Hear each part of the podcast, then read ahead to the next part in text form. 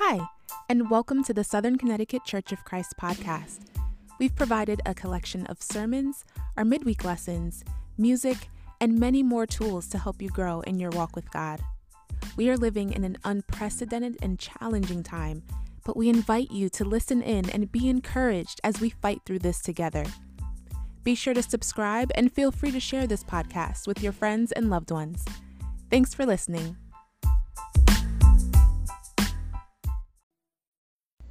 Good morning. I hope everybody's doing well. I know it's been a very challenging few weeks.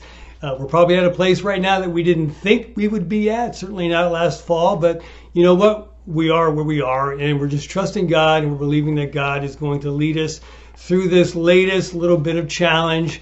Um, and we just want to make sure everybody's doing well, that everybody's healthy, our kids are doing well. So that's why we've got this little temporary hold on meeting together. But Lord willing, we will see things change here in the very near future. We'll be back in the building again. We'll be back in fellowship again uh, in the way that we know and we love so much. So uh, better days are coming. We just need to sit tight, ride this out, be faithful. Pray we all stay healthy, get healthy, and uh, we'll be back to get uh, together again here really soon.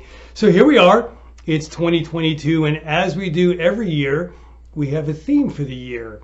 Now, our theme is the umbrella that everything that we do for the year fits under. At least we certainly try to make it that. And our theme for 2022 is redefine. Now, what exactly do we mean by redefine? Well, to redefine means to give new meaning to, to re examine, to reevaluate especially with a view to change. It means to rethink things. Now, why is a church would we want to do that? Why would we want to reevaluate or re-examine or rethink? Why would we want to change anything? Well, because the church is not the building that we meet, and we know that, right? The church is is you, the church is me, the church is all of us together. And we're always changing. Sometimes we change for the better, Sometimes we change for the worse.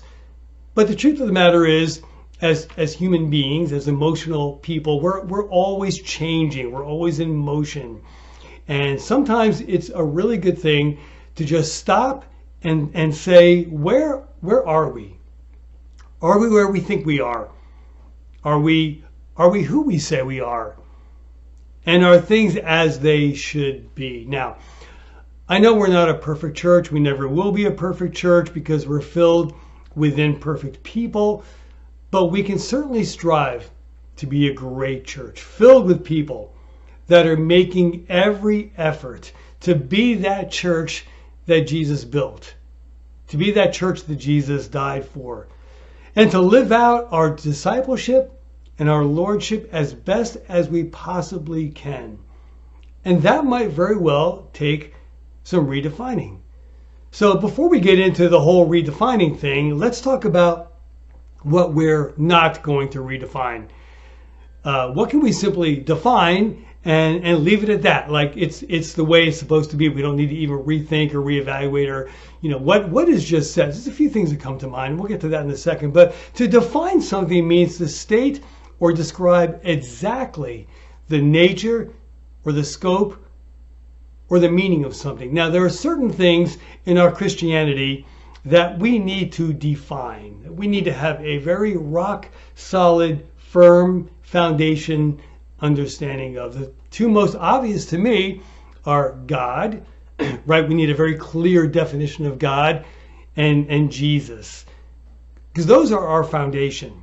It's what we build our faith on. And we have the means we have the resources to know exactly who they are. They're both crystal clear. And they, they really need no redefining.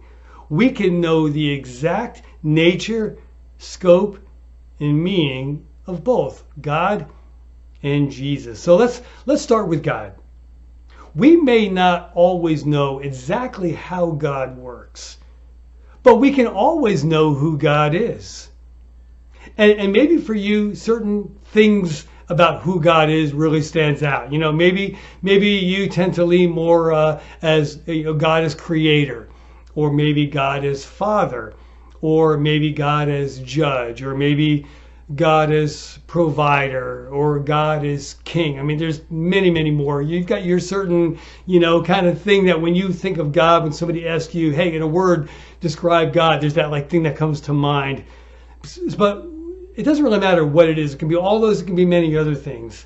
The very essence of who God is is set. It doesn't change. It doesn't fluctuate. I mean, there's so many things about God that, that we can look at and say, man, that's just like rock solid, foundational to, to, to God's character. I think about his holiness. There's a scripture in Exodus chapter 15. And uh, this is verse 11. I haven't figured out, by the way, how to get the scriptures up on the screen when I do these kind of remote services. Somebody that's very techy will help me with that one day. But anyway, uh, so if you don't have time to turn to everything, don't worry about it. Write them down. Go back, look later. but anyway, Exodus, Exodus 15, verse 11 it reads as this Who among the gods is like you, Lord? Who is like you, majestic in holiness, awesome in glory, working wonders? I mean, this is, is God just, just set apart above all things, everything created, everything in existence. It's God just, you know, hovering way above everything else. It's God's purity. It's God's perfection. I think too about, besides his holiness, I think about God's omnipotence. You know, Luke says in, in Luke 137, no word of God will ever fail. I mean, think about that. Could you say that? Like, none of your words have ever failed? I mean, of course not, right? Throughout the course of, of our day, there's a number of times where we say, oh man, that didn't work, or I shouldn't have said that, or you know, that wasn't the best thing or, or whatever. So our, our words tend to fail, unfortunately, quite often. But God never, his words never fail. That's God's perfection in action. You know, when, when Job was going through all of his struggles, and we know from the book of Job that he had many struggles. In, in, in chapter 42, in verse 2, he says this about God. He says, I know that you can do all things no purpose of yours can be thwarted, right? And so Job had this understanding of God's perfection that, you know what? You're capable of absolutely anything, and there's nothing that can get in the way of your will. So if you say it and you're determined to make it happen, it's going to happen. Nothing's going to shut it down. So that's God's omnipotence, this incredible, you know, unending, unceasing power. But then there's God's omniscience and that's God's knowledge. So not only can God do all things, but God actually knows all things. There's nothing that God doesn't know. We know from Hebrews chapter 4 that, that everything is uncovered and laid bare before the eyes of, of him to whom we must give an account, right? So there's nothing unseen and unknown about God. But then we look at God's nature. What do we mean by God's nature? Well, your your nature, the nature of something, are those those basic foundational features or those basic foundational elements. God has many. We could list them all, you know, for, for the next hour. But, you know, some of the ones that come to mind that are, are standouts, at least for me, are God's compassion, God's love, God's patience, and God's empathy. But how do we actually see these things? How do we see God's compassion, love, patience, empathy? What does God want us to know about his nature? Well, if you turn with me, hopefully I'll give you time, but in Hebrews chapter 6, uh, and if you're electronic like I am right now, you're just punching it in, you're probably already there. But in Hebrews chapter 6, verse 17, we get this little glimpse of God's of God's nature, and, and it's really connected with his purpose. So uh, we're going to begin here, verse 17. Because God wanted to make the unchanging nature of his purpose very clear, clear to the heirs of what was promised, he confirmed it with an oath. God did this so that by two unchangeable things in which it is impossible for God to lie, we who have fled to take hold of the hope set before us may be greatly encouraged. We have this hope as an anchor for the soul, firm and secure. It enters the inner sanctuary behind the curtain where our forerunner Jesus has entered on our behalf. He's become a high priest forever in the order of Melchizedek. And so God's inner nature, what do we mean by that? What's God's inner nature? Well, it's that compassion, love, patience, right? It's those things that are deeply woven into the being, the character of God. Those those inner nature things are made clear through the nature of his purpose. Right? So that's when God's, you know, in inner inner things have action, take form, actually in a way that we can see. And that purpose God's, God's purpose is unchanging.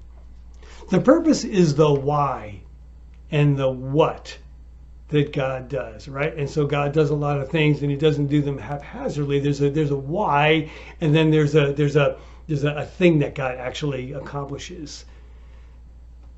but it's not always the how. Right? And so the the the why doesn't change, the what doesn't change, but the how can actually change in terms of, of how God goes about fulfilling his purpose. I want you to hold that thought because it's important for us and we're going to come back to it later. The nature of God's purpose is set. How he goes about it, and, and even how we go about it, we'll talk about that in just a moment, isn't static, but it's actually very fluid. And a really great example of this is found in Exodus 32. We're going to go ahead and take a look at that. And uh, we're going to begin Exodus 32 around verse 9. I think that's a good starting point.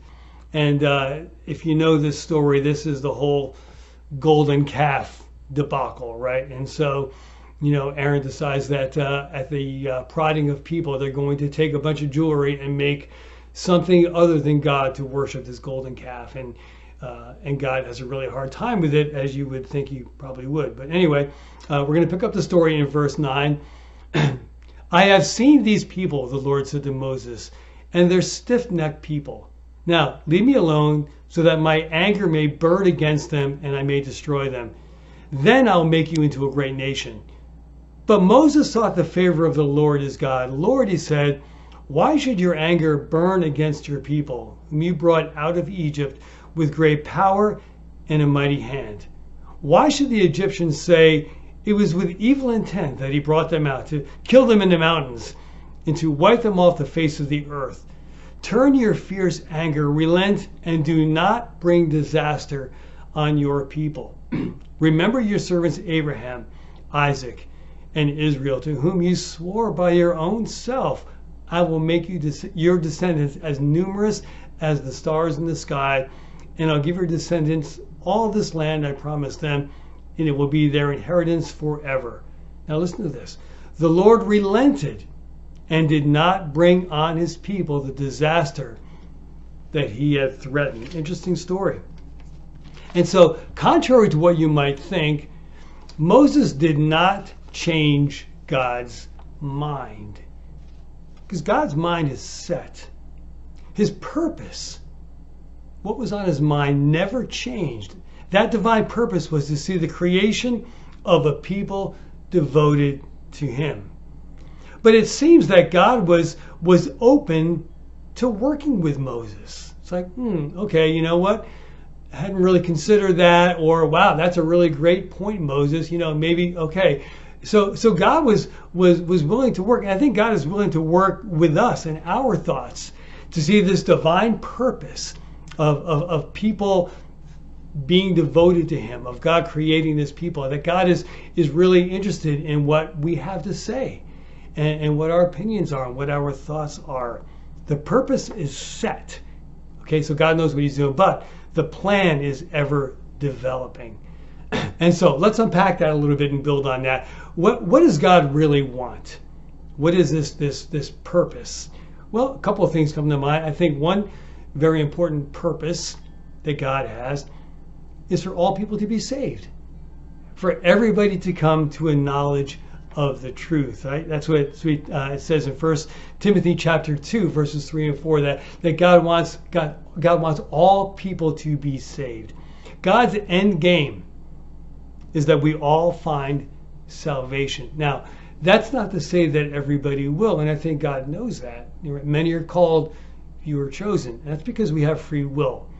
Okay? God didn't just hit the you know select all, hit saved, and boom, it's like an automatic thing. It's we have a choice. It's like okay, I can respond to this this call to be saved, this salvation, or I can choose to ignore it. I can choose to walk away. We'll talk about that in just a moment. We can reject it if we want, but God's purpose.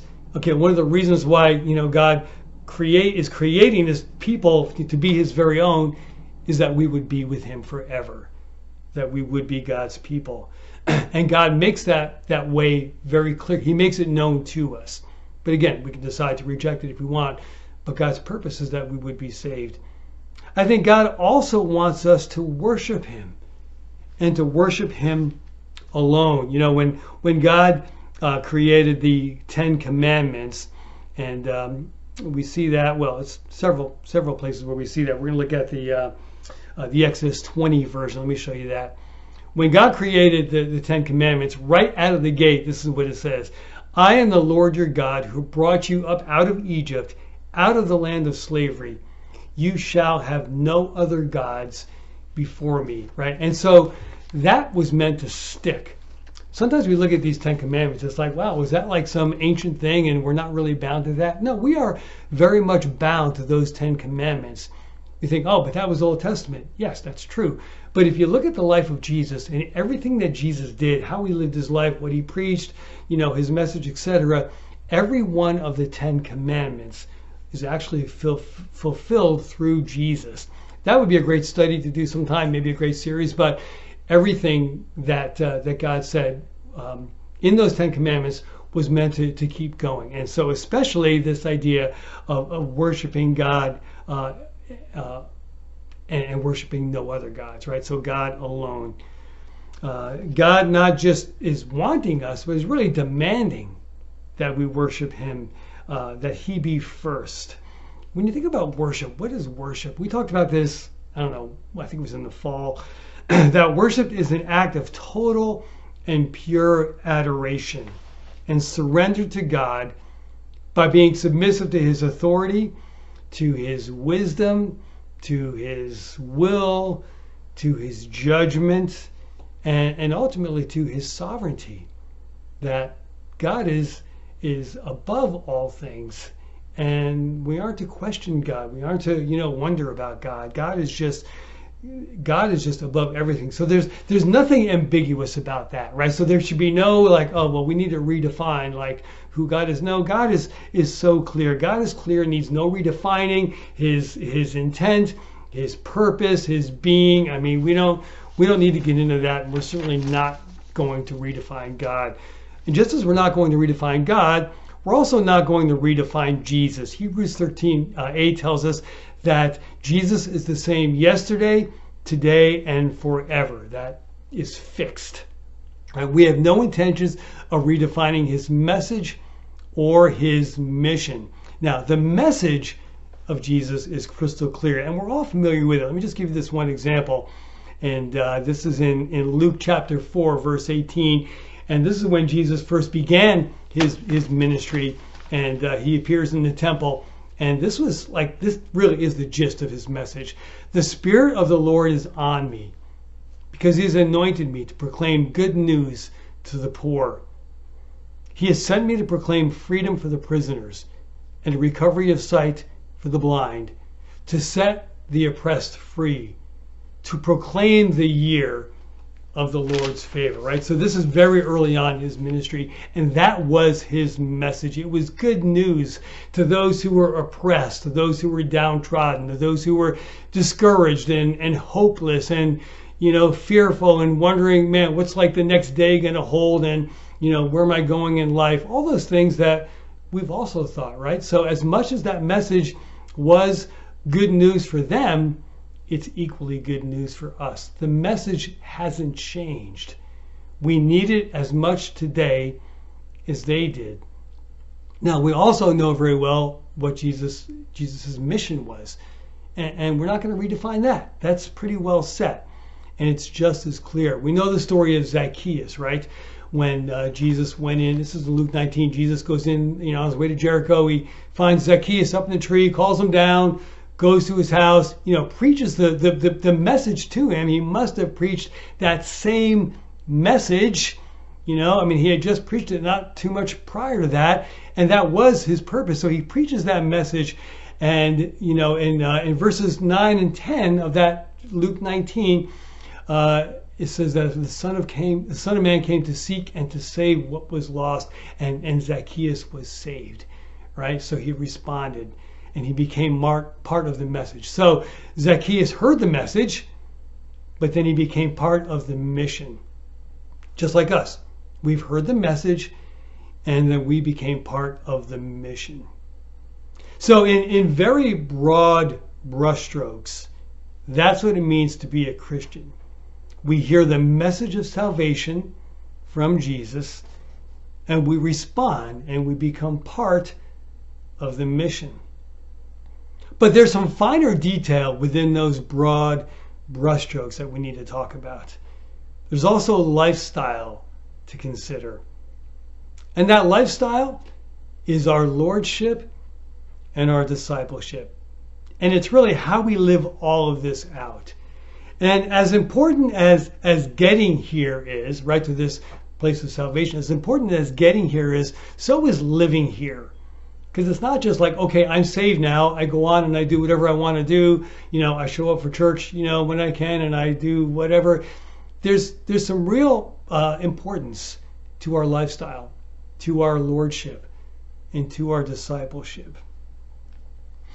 And uh, this is where things can get a little tricky. And this is where things can get a little muddy. How do we know we're getting this right? You know, we're like some 2,000 years plus removed from actually physically walking with Jesus, where he could have corrected us on the spot and said, you know, yes or no to whatever our lordship and discipleship was looking like at the moment. But how do we know now, you know, 2022, that we're getting this right? Well, we're, we're very fortunate because we have a guide. It's this, it's this Bible that God has given us. And this Bible gives us incredible detail about this walk with Christ and about our relationship with God. Now, if, if indeed we can all agree that the Bible is God's Word, if we can agree on the validity, if we can agree on the infallibility, the power, the authority, the, the perfection of the Word, then just like God and Jesus, it does not need to be and it won't be redefined. So that's another thing. We're not going to redefine the Bible. Oh, well, we've we've actually figured out what the Bible is. We know what the Bible is. Well, we've actually, you know, decided that, you know, we can believe the Bible. We've always believed the Bible. We're still going to continue to believe the Bible. And so it's not going to be redefined. But what does need to be redefined for all of us, and this is what we're going to be focusing on as we go through this year, is how we follow it. How do we follow this, this roadmap, this blueprint that God has given us to, for our discipleship and our lordship? Well, remember how we defined, redefined, that sounds kind of weird, right? Defined, redefined. But remember what we said earlier? To redefine is to give new meaning to to re examine, to re-evaluate, especially with a view to change. It's to rethink.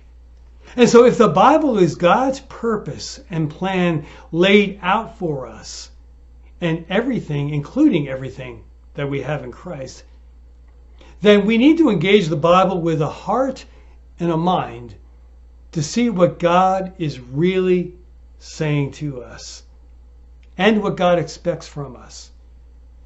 I don't believe we need to question the Bible. We don't need to question the validity, authority, uh, you know, um, infallibility, etc. of the Bible. But I do think we need to uh, question our understanding and our application of the Bible. Are we men and women of the Word or tradition? Think about that for a moment. Are we men and women of the Word or we or tradition? Do we hold on to sound doctrine of the word? Or do we hold on to church doctrine? Or maybe even social doctrine? You know, what's what's trending in whether it's in the religious world or any part of the world. When we look at how the Word of God lays out discipleship and lordship, is our interpretation sound? Or do we maybe need to re examine and redefine our interpretation? We can be more influenced by tradition and the world than we think. It is so easy for those influences to become dominant, to become where we tend to draw our convictions from. We've got to be careful of that. We've got to be aware of that. Certainly, Jesus was very aware of convictions being more drawn from, from the world or from tradition than actually what God intended, what God had to say. I mean, think about it. Is there anyone who, who redefined a relationship with God more than Jesus? I don't think so. I mean, Jesus shook up the religious world of his day. He challenged their tradition, their legalism, their hypocrisy, and he preached grace. He preached sincerity. He preached truth, honesty, and integrity, things that were, were missing in that day. He challenged their pride and their arrogance and their stubbornness. And he preached humility and a willingness to listen, to learn, and to change. He totally redefined their worship to God to be motivated by love and gratitude and respect and a, a responsibility to follow God in spirit and in truth from the heart and not just from the mind. And to those who listened and to those who responded, Jesus expected to be their Lord. With everything in life built on that confession that Jesus is Lord. And you know, he was he was so serious about this that there were only two options available when you came face to face with Jesus. 100% devotion and commitment or you walked away. There was no in between. There was no room for lukewarmness in, in Jesus' call to discipleship and lordship. And, and, there are scriptures that we know, that we read, that we're familiar with. I'm going to re- remind you of what they are. This is in Luke uh, chapter 14. We're familiar enough with this um, when Jesus was, was out preaching. And in verse 25, large crowds were traveling with Jesus and turning to them, he said, If anyone comes to me and does not hate father, mother, wife, children, brothers, sisters, yes, even their own life, such a person cannot be my disciple. And whoever does not carry their cross and follow me cannot be my disciple. Do you see what Jesus is doing?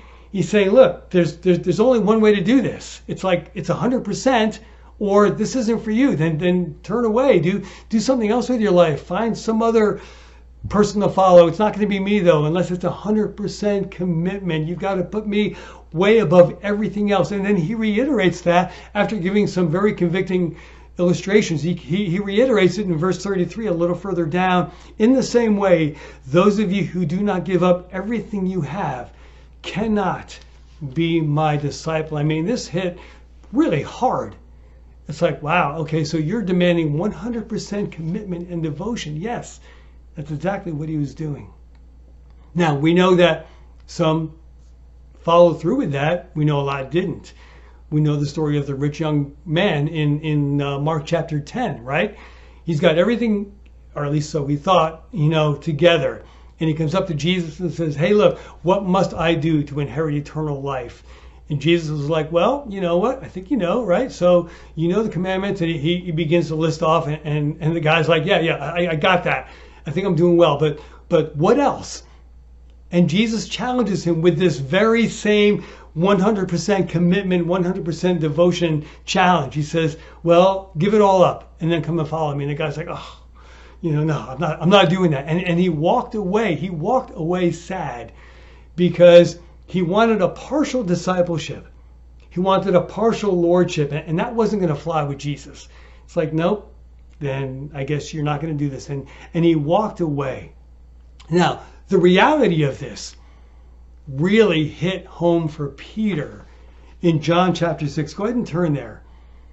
In John chapter 6, Peter was faced with this very same question of, you know, what are you going to do? Is it is it is it going to be, you know, all or is it going to be nothing?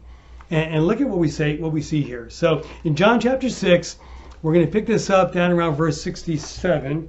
Let me get over there. Down around verse 67.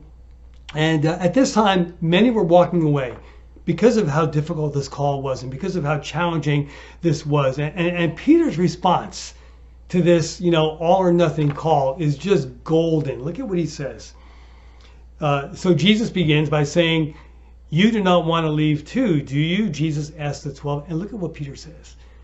Simon Peter answered him, Lord, to whom shall we go? You have the words of eternal life. We've come to believe and to know that you are the Holy One of God. And so Peter's thinking, if I walk away, where will I go?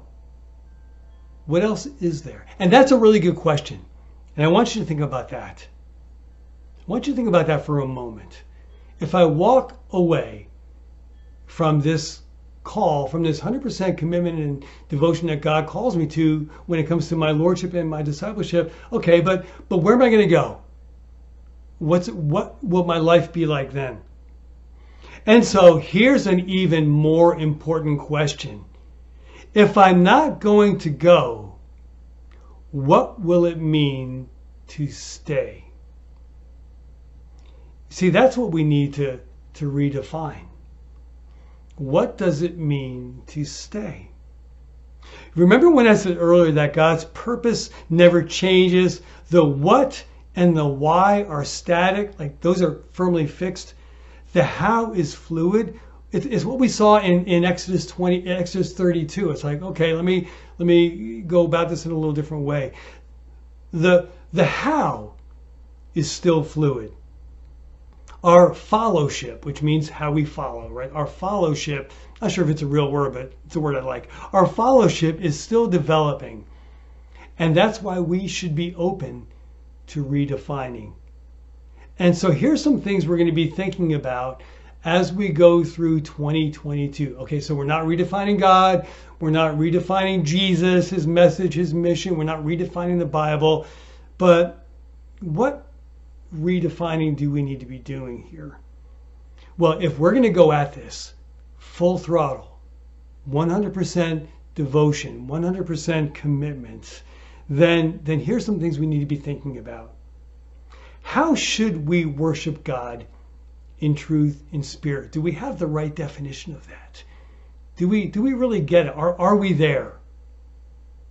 Another thing, how should we practice discipleship? Are we missing anything? You know, maybe we think we know what it means to be a disciple, but you know what? Maybe we need a redefinition of what does it really mean by the word to be a disciple of Jesus. How should we live out our lordship? What should that look like in everyday life? That's like, you know, on the job, in the home, when you're out and about, you know, what, whatever place or direction your life takes you in, what does lordship connected with that actually look like? What should it look like? How about building spiritual relationships? Do we need to redefine what does it mean to have a spiritual relationship? And there are some things I think we need to redefine and we need to re-examine and, and, and review and, and you know take a look at dating relationships. You know, that's been a topic of conversation for a long time. Do we really get like from the Bible what that should look like? So I think we need to redefine that discipling. What does it really mean to to disciple somebody, to to be discipled? We need to look at that. And here's something else I think is really important.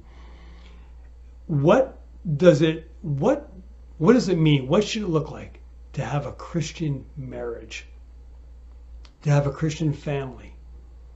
To have a Christian home? I mean, let's let's make sure we're getting this right because the example that we set for the world is so important. and maybe we've just taken some things for granted. But we're gonna we're gonna we're gonna uh, redefine what those things are uh, so that we can we can get this right. What about the mission? Jesus' mission, our mission. Maybe we need to redefine that because I think that is one area uh, of our spiritual walk that needs a pretty serious jump start. And how we build the church.